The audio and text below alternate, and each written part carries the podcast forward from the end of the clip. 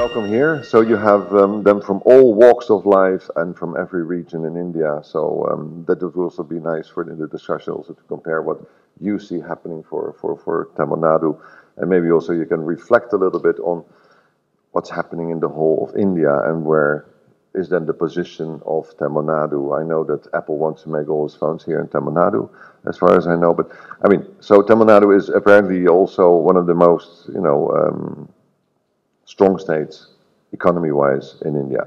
But maybe also you can reflect a bit on the differences with the other parts of India and how you see also maybe um, the political developments, um, how it all interconnects, and where do you see it going for the next two years, and where we as a Dutch network could, you know, see our opportunities to uh, connect with Nadu economically. And then for economy, for us is, is innovation, it's agriculture, it's water, it's health. It's that are the four focus areas where we uh, are focusing on. Yeah.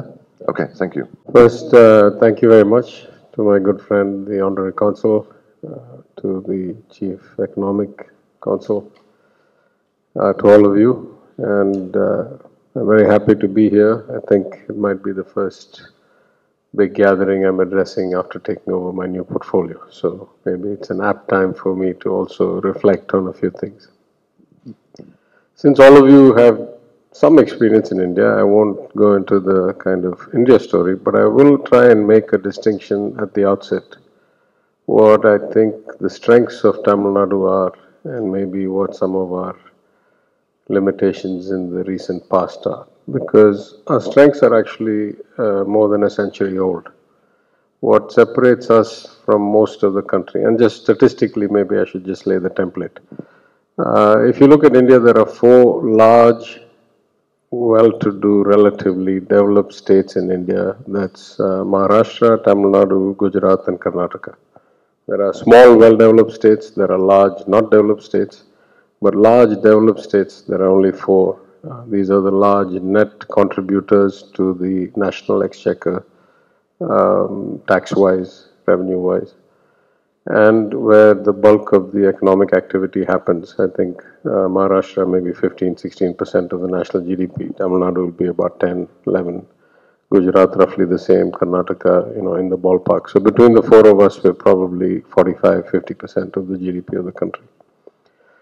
What makes Tamil Nadu unique, even among these four, is the uh, kind of equitable distribution and participatory economy that we have relatively speaking, our Gini coefficient is about 10% lower than the other rich states. Relatively speaking, the penetration of education, of access to health, of access to infrastructure, of urbanization. We are almost 50% urbanized state. Uh, no other state in India is, or at least large state, is of that scale.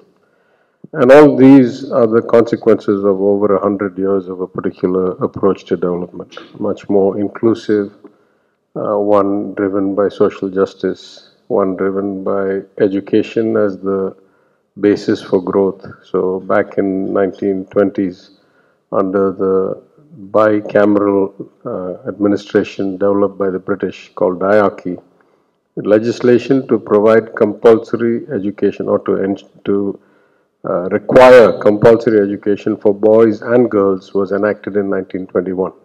So that's how far back, it's more than 100 years. So the good news is that you know we have the human capital infrastructure uh, in place better than most places, most states, and definitely the national average. Additionally, our location, our history, our culture has been always kind of global. A lot of seafaring, a lot of trade. Uh, we have excavated now in a place near Madurai called Keeladi, and even further south in Tirunelveli, coins that are, you know, 800, 600 BC trade with uh, the Roman Empire and so forth. So, you know, we were always a kind of globally focused society or, or uh, um, outward looking and willing to transact and, and, in fact, in some cases, conquer. As you may know, during the Chola period, the kingdom stretched all the way, Java, Sumatra, Kedah, all the way to uh, large parts of Indochina. Of course, geographically, we're blessed with a coastline. uh, with a lot of sunshine, with a lot of wind. So from an energy perspective also, we're in a very, uh, you know, fortunate position.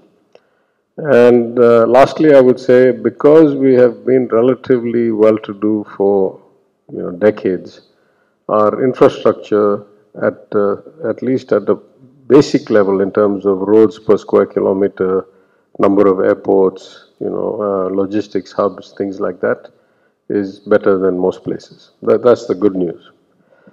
I must say that nothing comes, you know, all positive. Uh, some of the negatives we've had, um, particularly in the last 10, 15 years, the administration has been beset by political uncertainty, by uh, some kind of litigation and some other uh, situations by the death of two of the senior leaders who had otherwise um, been the tallest for 30 years or so.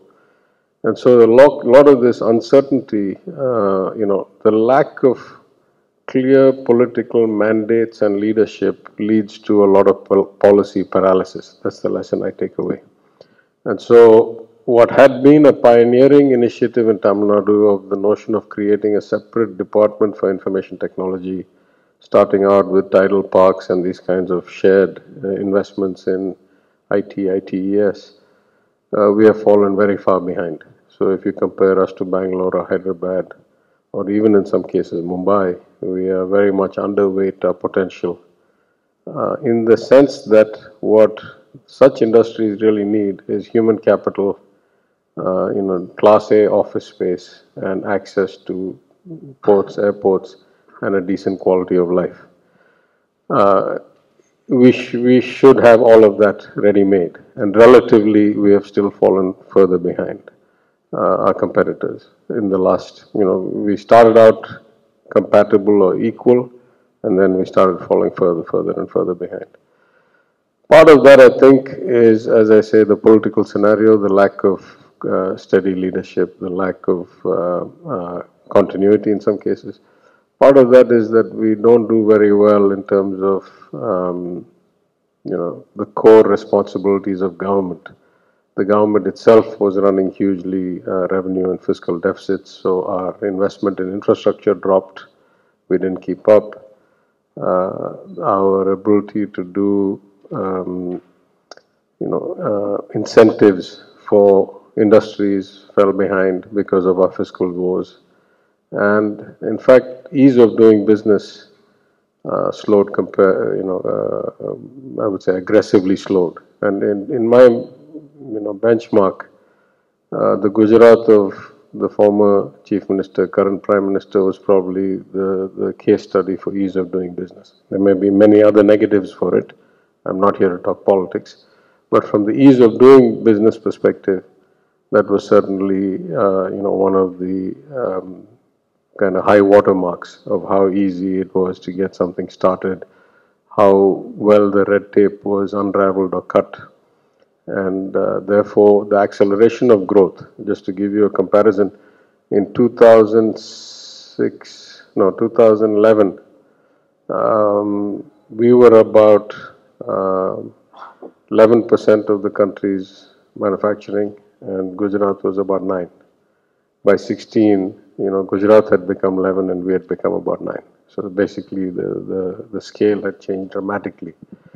And um, part of that, of course, was a different type of industry. You know, uh, Tamil Nadu has a lot more MSMEs, has a lot more um, manpower intensive industries. And Gujarat has a lot more capex intensive industries and a lot less MSMEs. So we, we're actually two substantively different economies if you compare Gujarat and Tamil Nadu. So we are where we are. Um, I would say that from a fiscal perspective, we have corrected much of the errors of the last seven years within the last two years that I was in the seat. Uh, we are within the compliance level of the Fiscal Responsibility Act, which is 3% GSDP, which should be our fiscal deficit. We are still not quite out of the woods. We are running about 1% revenue deficit, which needs to be eliminated, uh, which will then free us up to do that much more, 1% more capex into uh, you know our infrastructure and uh, joint ventures and PPP.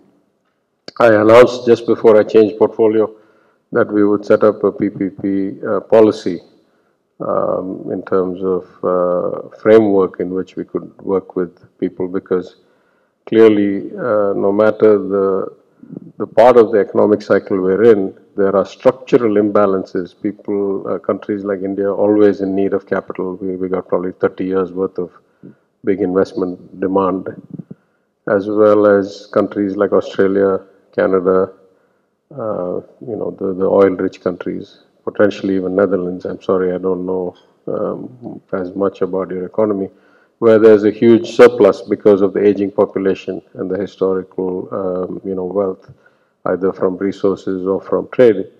And so there's big investable pools of capital, you know, in these company in these countries, and they're always looking for uh, long-term investments, duration assets in the context of the global markets being quite volatile and interest rates basically being at unprecedented kind of levels. So, you know, the dearth of stable 30-year bonds, shall I say, has driven a lot of that capital into infrastructure, 30-year, 20-year infrastructure projects.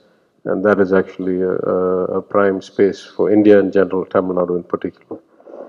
But moving more to my current portfolio, uh, I think the great luxury of this portfolio of uh, it's called information technology and digital services.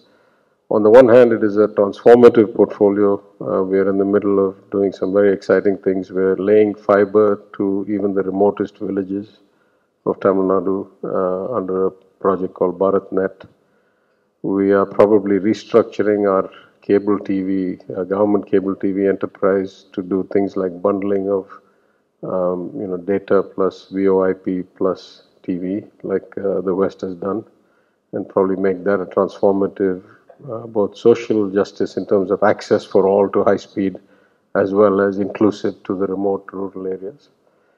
We are um, transforming the process of government to make it much more transparent. We have uh, something called the Tamil Nadu e-governance agency, and we're trying to move as many of citizen services online, including um, we have announced from April 1st all tenders, all government contracts and bids will now be only online and make it uh, more uh, open to everybody rather than, you know, it's easier to rig a physical system and much harder to rig an electronic system.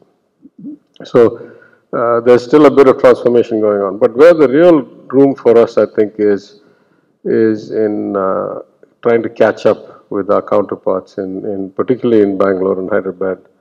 Uh, not just in Chennai, but in places like Hosur and Coimbatore and Madurai and stuff like that, where really uh, human capital is the core resource for this industry, for innovation, for technology, for IT-enabled services. It's really about human capital. And the great luxury we've had of uh, a hundred years of uh, this kind of inclusive education-based growth has left us with a lot of educated young people. Uh, just for benchmarking, the gross enrollment ratio in tertiary education in Tamil Nadu is above 50%. That means more than one in two people go into some higher education in Tamil Nadu. The national average is around 25% and the second highest state after us, Kerala, is about 32%. So, so we are in a league of our own. Uh, not all of them are great colleges. Not all of them are, you know, putting people out directly employable. But in terms of, um, you know, and, and I would put it a slightly different way, something like 88% or higher of girls the age of 18 have finished high school in Tamil Nadu. You compare that to even a state like Gujarat, which is an advanced state, the number is less than 50%. So we have huge participation of women in the workforce. There are many, many uh, MSME owners that are women. There was a recent study that showed that 40% of all women who work in the manufacturing industry are based in Tamil Nadu. Now that's a remarkable statistic, partly driven by the, the phone manufacturers and the electronic industry and the leather and non-leather footwear industry, which are huge employers of women. But still, for six, six and a half percent of the population, having 40% of the women engaged in manufacturing, you know, talks a little bit about our unique talent pool and the breadth of it. So I think uh, the last word I would say is really it's incumbent on us to make it much easier to do business, to bring transparency and speed of execution to people who are looking to uh, do cross-border action.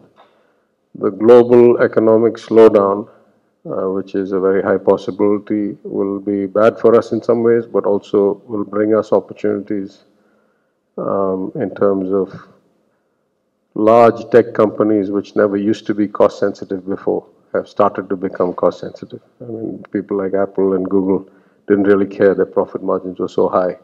They didn't really care about uh, the, the, cost basis. That's changing a bit. Uh, for the first time, as you've seen, there's been massive layoffs in those companies as well. There's a big shift. My friend and uh, very intense competitor, KTR, has been on a tour of the US the last week or 10 days, and every day he announces another five or 10,000 jobs going to Hyderabad. Yesterday was State Street, an old client of mine from my investment banking days. Uh, we are talking to Bank of New York Mellon, which is, you know, a close competitor. So, uh, I mean, I, the more KTR does, the better for country. But, you know, we think we can also now up our game to play in that league, which we haven't been, to be honest.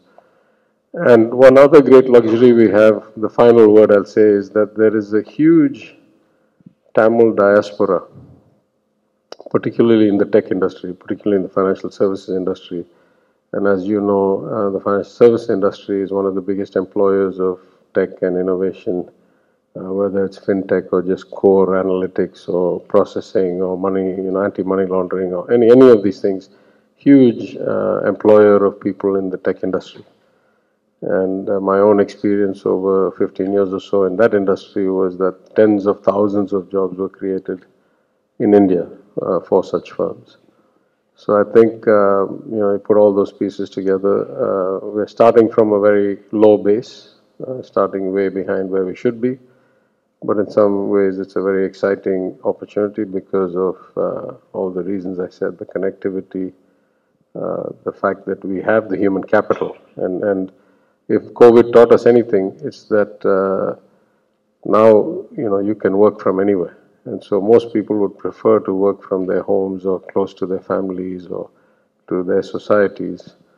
Uh, and I think that's a big advantage we have because the talent is sourced from here. And in fact, during the pandemic, we discovered quite the extent of uh, Tamil um, techies in, in Bangalore because you had to get passes to, to cross state borders. And only then we realized how, how much of the Bangalore talent was actually originating from Tamil Nadu.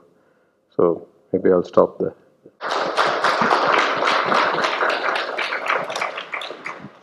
First remark and, and question. Um, I'm, I'm, very glad to hear that the uh, female labor participation in, uh, in Nadu is very high. Um, I, I, had a meeting um, with the World Bank uh, a month ago. It was about the um, economic uh, position and development of India as such. Um, one of the big impediments, you know, we have a lot of challenges in the country, economically speaking, but one of the big impediments for India to get its growth up above the, the 7 8% uh, line is the female labor participation. Um, in India, it's about 25%, and if we want to grow from these 6, 7 to 8 and beyond, we need at least 50% of the women to participate in the labor process and in, in, in, the market. So when I hear 40% already, then I mean that is a promise for the future, right? Um, but and then the other one is there is a huge demographic dividend here.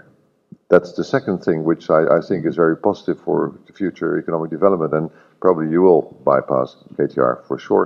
Then and, and also, you know, if we look at the um, economic successes of the Netherlands, it's mainly based on our large uh, MSME uh, sector, right? I mean, capital-intensive sectors is nice, but it doesn't produce so mm-hmm. much employment. So I think you have three ingredients here, which gives a lot of hope for the future. And then, you know, talk for the next three to five years. Would you agree or?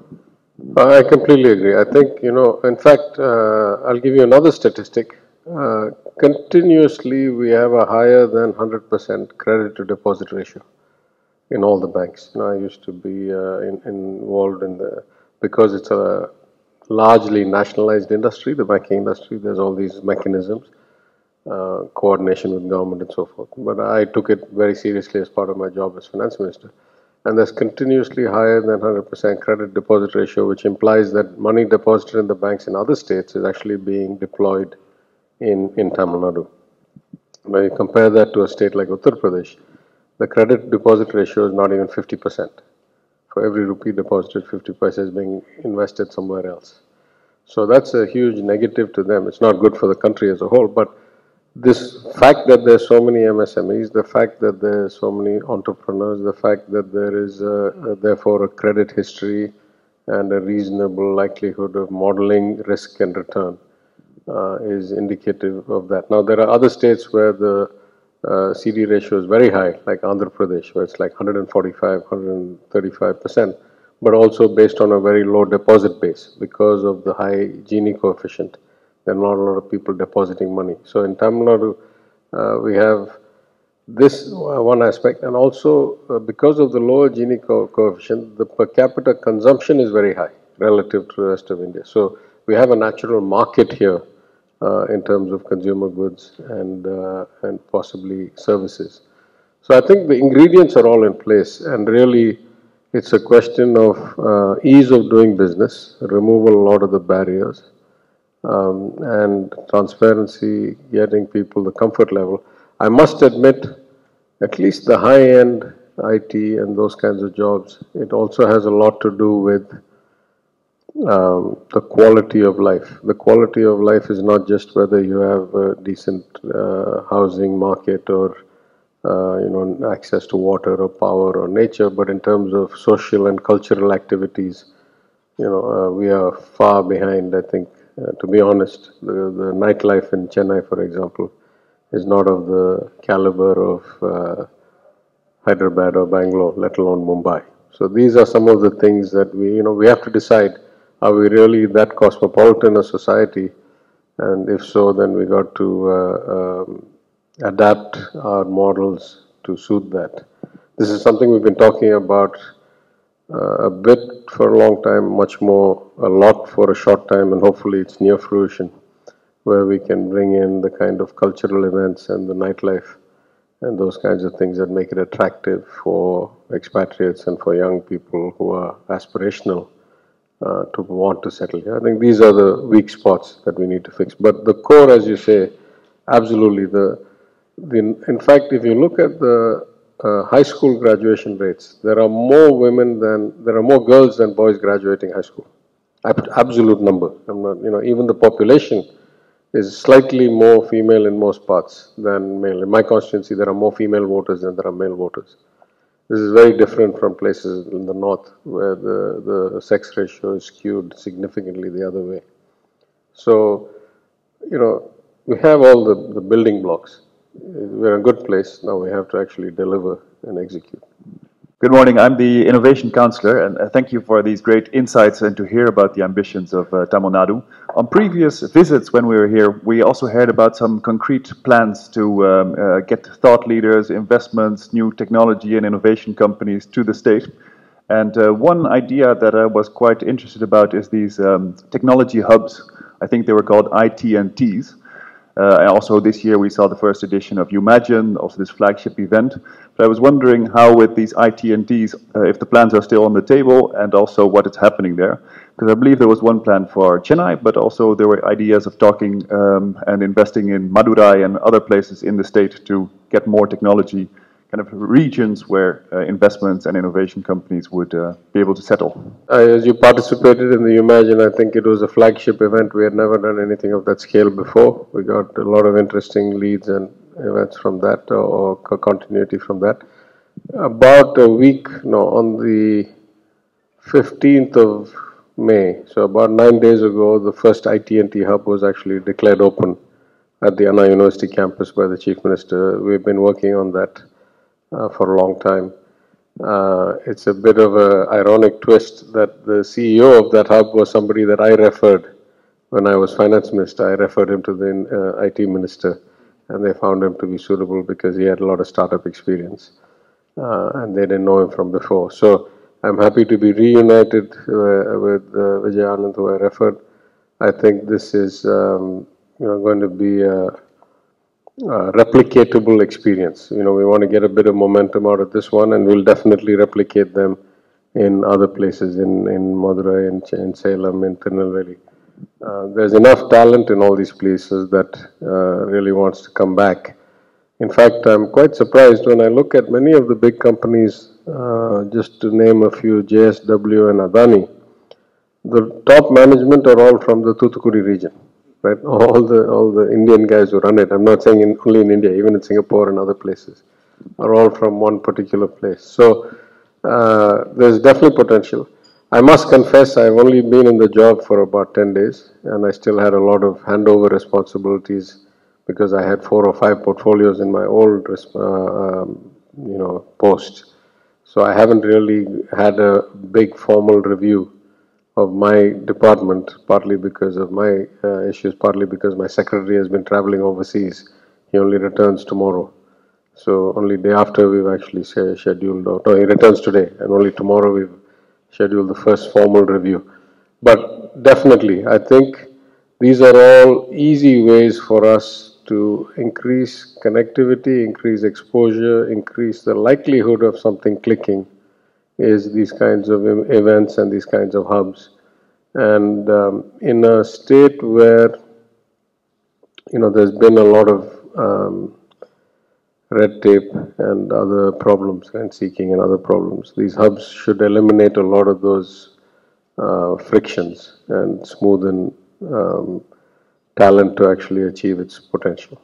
Thank you, Your Excellency. Uh, I'm almost jealous. I mean, it must be very exciting to work in these days in this state. It's very nice. Very, thank you for your reflections. Agricultural Councillor, so uh, it is about agriculture, uh, but it's more about, I mean, what I hear you say is a lot about the, the urban side of Tamil Nadu. Um, it's about uh, glass fiber, for example. Now, there is also in Tamil Nadu a huge rural population. Uh, the gender issue is there, many women working there. Um, there's smart tech in agriculture. How, maybe some ideas that you might have some ideas on how to connect the rural to this booming urban uh, situation. Thank you. That's a very good question. I'd say the good news first and then I'll tell you some of the challenges. The good news is, much like every other city in India, Tamil Nadu has 100% penetration of fiber in the urban areas. So, you know, uh, just to give you context, when I came back from the US as an expatriate in 2006, the height of connectivity was a 1 Mbps DSL line in the heart of Chennai. It was not available, you know, throughout Chennai. Now I can get, I don't know, 300, 400 Mbps fiber in, uh, in my house. I have, happen to have more than one house, in any house, uh, and in Madurai. So, but that's not, uh, it's probably better fiber network in Tamil Nadu cities than other state cities, but all cities are 100% penetration because by now even the 5G speeds are probably like 20, 30, 50 GB, I mean 50 Mbps. The big difference is that we have almost 75 penetration of smartphone and cell towers in rural Tamil Nadu. That's quite unique to other states. I think other than places like Himachal Pradesh, which are much higher for various historical reasons and being tiny in size. No other large state has that kind of 5G penetration or 4G penetration in the rural areas. The project I was talking about was only for the rural areas. We're not, the BharatNet is not for the urban areas. That's already done. The commercial providers do that. The state is only doing the rural area connectivity. So we hope to do the bulk of rural areas uh, in the next year or maybe 18 months. That's the connectivity piece.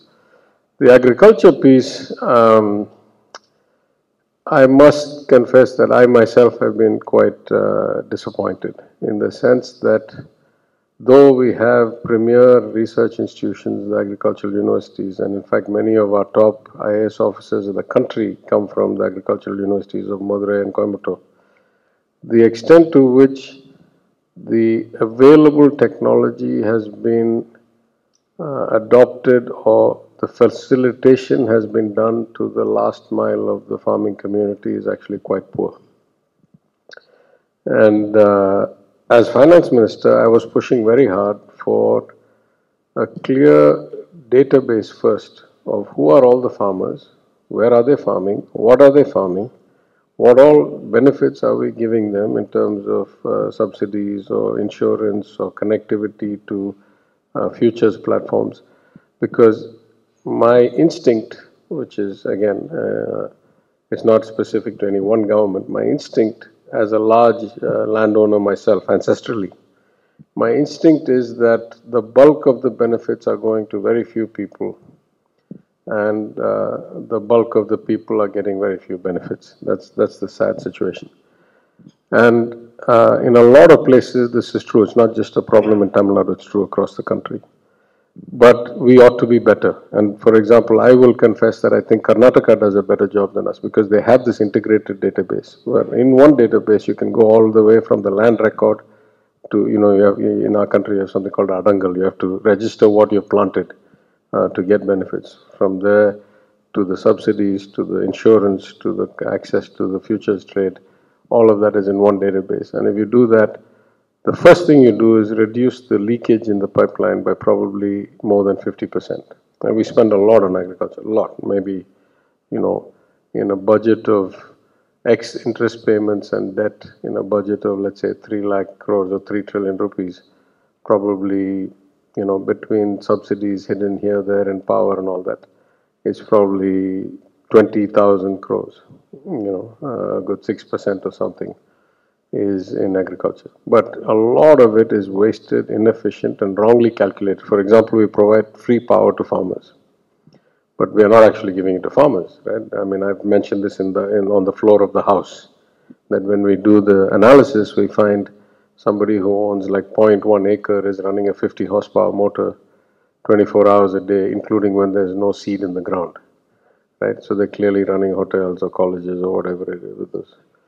So, you know, from from my old job, I'll say that we are highly inefficient. From my new role, I will say that this translation of available technology, whether it is, you know, um, micro automation for transplanting and things like that, which has actually evolved quite a bit from back from you know a decade ago when I was still actively engaged in my own land, which I've lost connectivity with, to drone uh, kind of uh, planting, to spraying, to optimization of, uh, of uh, fertilizer. Uh, the technology exists. I've seen demonstrations, and, and we have good models of facilitating FPOs, of uh, cold storage in a shared capacity, etc. But if the goal, and really the only goal ought to be, in my view, the goal ought to be to make small farming economically viable. It's a very simple goal. If you make, uh, you know, every small farmer capable of making a decent living, then, you know, of course it, it's a uh, it requires a lot to get there. But as long as we all agree that is the goal, then there's very clear paths of how to get from here to there. But in fact, there's a lot of deterrents uh, put into the system because a lot of vested interests benefit from the broken system. But there's huge upside. You know, the, the ratio of retail price to farm sale is perversely high. Is maybe 5x, 8x. You know, there's something profoundly wrong in the system. Um, there's a lot we have to do. Uh, I'm not sure I will be able to break the logjam as the IT minister when I couldn't do it as a finance minister, but but I acknowledge there's a lot to do. Good morning, uh, honorary, honorary, now I even say it myself. Uh, Consul General for South India, based in Bangalore, but also covering uh, Tamil Nadu. Um, I actually have two questions. I'll try to pose them uh, quickly um, India has uh, the ability to compete on a world scale on services level, especially in IT.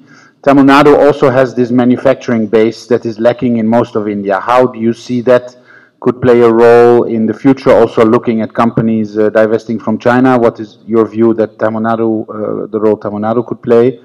Um, and my second question in the Netherlands, of course, we're looking towards an economy for the future. Hydrogen uh, green hydrogen plays a big role in it. I know Tamil Nadu has big plans for offshore wind farming, also hydrogen. Uh, also, it, I know it's not your your direct responsibility, but uh, if you could say something about this, thanks. Well, I'll say very quickly. Uh, we are happy that we have the manufacturing base and not the kind of non-labor manufacturing that happens in Gujarat, let's say, like refineries and things like that. We actually have auto manufacturing and other fabrications, electronics, things like which are relatively labor intensive. The problem with manufacturing, as you know, is that between intent and outcome is probably 18 months to two years. And that's assuming you have access to the land and the, you know, it takes a lot to set the factory up, get it going, hire the people, train them, etc. So that kind of lead time is there. Um, I think we have a lot of projects in the pipeline. We hope that they'll come to fruition. The luxury of having existing bases like uh, Hyundai is now expanding its plant, you know, uh, Apple will expand the Tatas are expanding, the shoe industry is expanding. So having somebody here is easier. They know what they're doing. They can expand. Altogether, greenfield first time investors, the lead time is quite high. So, you know, we hope that it'll work out, but there's a lead time. The second question, we've already, I think, signed three MOUs for green hydrogen. All at relatively big scales, like subsidies of billion dollars plus uh, for three different companies where we're doing vast amounts of solar converted to green hydrogen. I think in one case it may be even green ammonia, uh, but uh, I mean basically as storage. But uh, till we see a couple of them come to fruition, it's hard to say, right? I mean, it's a promising technology. We have we have provided the incentives for it, like over a 20-year period, the subsidy. Um, let's see how it works out. And of, off, offshore wind, we're waiting for the government of India because government of India has to first set the policy. Um, you know, they've they've run some potential tender without actually framing the policy. So it's a bit we are constrained because it's offshore. It's their regulation first, uh, and we have to follow after that. Good morning. My name is Amlan Dora. Excellency, personally, it is such a welcome change for me to hear from a politician who doesn't sound like one, and no wonder given your background. Uh, my question relates to come somewhere with ease of doing business. Um, when it comes to investment in a state and then ease of doing business makes very much sense. I see pretty much every state welcoming countries, foreign countries, foreign companies with open arms. but that's not the only interface, of course, we have. We, our foreign companies, our companies, Dutch companies, or any other foreign company would also like to do business with the state where we are offering solutions. And there we find a quite difficulty and to make it very objective, the difficulty predominantly comes from the L1 versus the quality debate. There's quite a conflict because on one side, India talks about aspirationally becoming the global manufacturing leader and also providing the best of the services, but then L1 kind of doesn't fit into that. As a um, as, as the government of Tamil Nadu, how do you see this going forward, the debate between L1 versus quality? Let me listen to the second question because that's a question close to my heart, so I might speak for two, three minutes on it. Let me listen to the other question and answer that first. There was one more, somebody else was. Yeah, Uh, Thank you, Minister, for your time. Uh, my name is Arun, and I represent the Netherlands Education Support Office. I just have one question, I'll make it quick. Uh, so I hope uh, you all will agree with me that uh, the AI is slowly taking over and replacing some of the so-called soft jobs uh, in IT and associated sectors and we are not sure about what kind of jobs will exist in the next five, ten years, or 15 years. Uh, so, being from the education, I'm curious to know how, as a uh, as a minister or uh, from the ministry, you're trying to bridge the gap uh, between the academy and industry, or is there any joint initiatives between the education industry and uh, the IT uh, ministry to bridge this gap and the initiatives? I'd like to know. Thank you. Yeah, actually, there's no there's nothing right now. But I will say one thing that's already in progress and one that I had decided to do. One is that uh, the CM has this PET program for reskilling or upskilling called Naan Mudhalvan, which was the gap that we thought between the college graduates and what the industry needed. We could see a clear gap. So it's very rare to find a market that's broken in both sides, right? Either you have too many people and too few jobs, or you have, uh, you know, too many jobs and too few people. Here we have too many unfilled jobs and too many people without a job. So we realized there was something broken in the market. There's a project driven out of the CM's office to do upskilling uh, and reskilling and counseling at the school level and so forth to try and move people into the right professions, into the right uh, kind of skills, uh, into the um, um, you know, uh, in the in the near future. You have to catch them young. The, the part of the problem is that for us, we have a structural problem. The pace of enrollment in higher education has jumped so exponentially high in so little time that most of these uh, young people don't have a college graduate or a professional in their family to advise them what to do or how to do it. So, you know, we, we got some unique structural problems. I won't even go into things like AI. I'd say broadly the market is inefficient and we're trying to fix those inefficiencies. Um, going back to your question about government services. So as long as I was finance minister, one of the key ambitions for me was to transform the way we did business as a government. You know, there was so much inefficiency there. I've given you one example on the agriculture. So back in October, November 2021, I attended a CII sponsored event to encourage startups. And I realized there were so many technologies that we could use as a government. And so I brought in two innovations at that time. The first I said is that uh, for innovative companies, tenders up to 50 lakhs would not have to go through a bid process. We could just do it directly because they had uh, a unique solution that nobody else would do. Uh, and the second is that, so we gave them an exemption from the Transparency in Tenders Act. The second is that uh, we ran proactive days. So every department of the government of Tamil Nadu was required to run a sell to government day. And they were adver advertising it on the internet. Some three or four hundred companies would sign up, startup companies would sign up.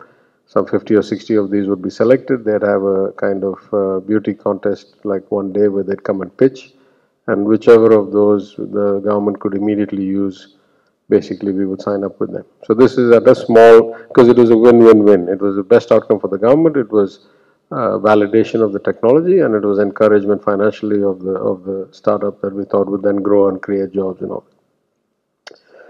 But one of the last things I did when I was finance minister, I announced that for any project that requires high levels of uh, integration across the state, you know, thousands of um, end endpoint, uh, point of sale equivalent, like the public distribution system, where we're checking everybody's fingerprint.